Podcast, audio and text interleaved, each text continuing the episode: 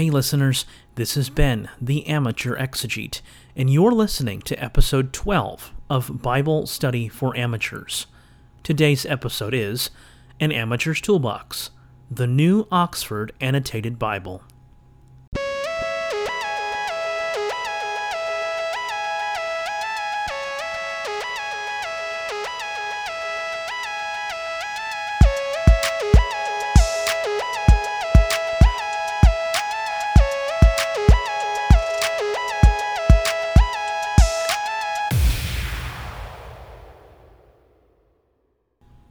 In the last episode, I talked about the Harper Collins Study Bible. Of all the study Bibles I own, it is my go to, the first place I typically go when ascertaining the meaning of a text. If it doesn't have what I need, the next place I go is to the New Oxford Annotated Bible. Like the Harper Collins Study Bible, the New Oxford Annotated Bible is based upon the NRSV and includes the same so called apocryphal texts. It also has many of the same kinds of features found in HarperCollins that we'll get into. Currently in its fifth edition, the annotated Bible was edited by an impressive team of scholars, including Michael Coogan, Marc Brettler, Carol Newsom, and Pheme Perkins. Contributors also include Carol Meyers on Exodus, David Clines on Job, Amy Jill Levine on Daniel, Lawrence Wills on Judith, and many more. It should come as no surprise, then, that this Bible styles itself as an ecumenical study Bible. The introductions, notes, and articles aren't written from one single point of view like Orthodox, Jewish, Baptist, Catholic, or the like. In fact, in the preface, the editors write we recognize that no single interpretation or approach is sufficient for informed reading of these ancient texts and have aimed at inclusivity of interpretive strategies.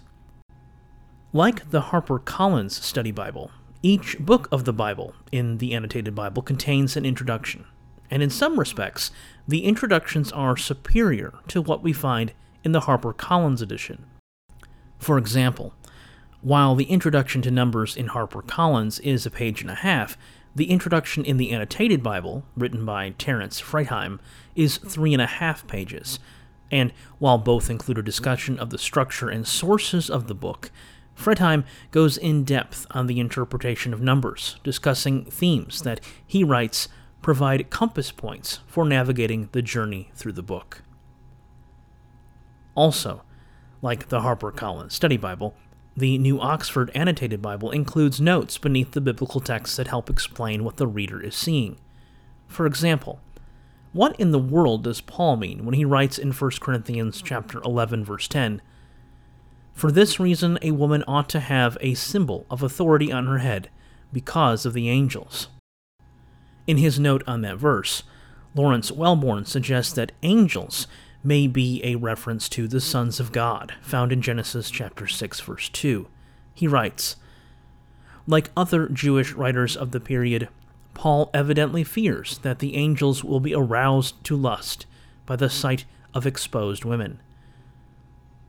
So, because of the angels, means something like, so you don't attract the unwanted attention of horny, supernatural beings.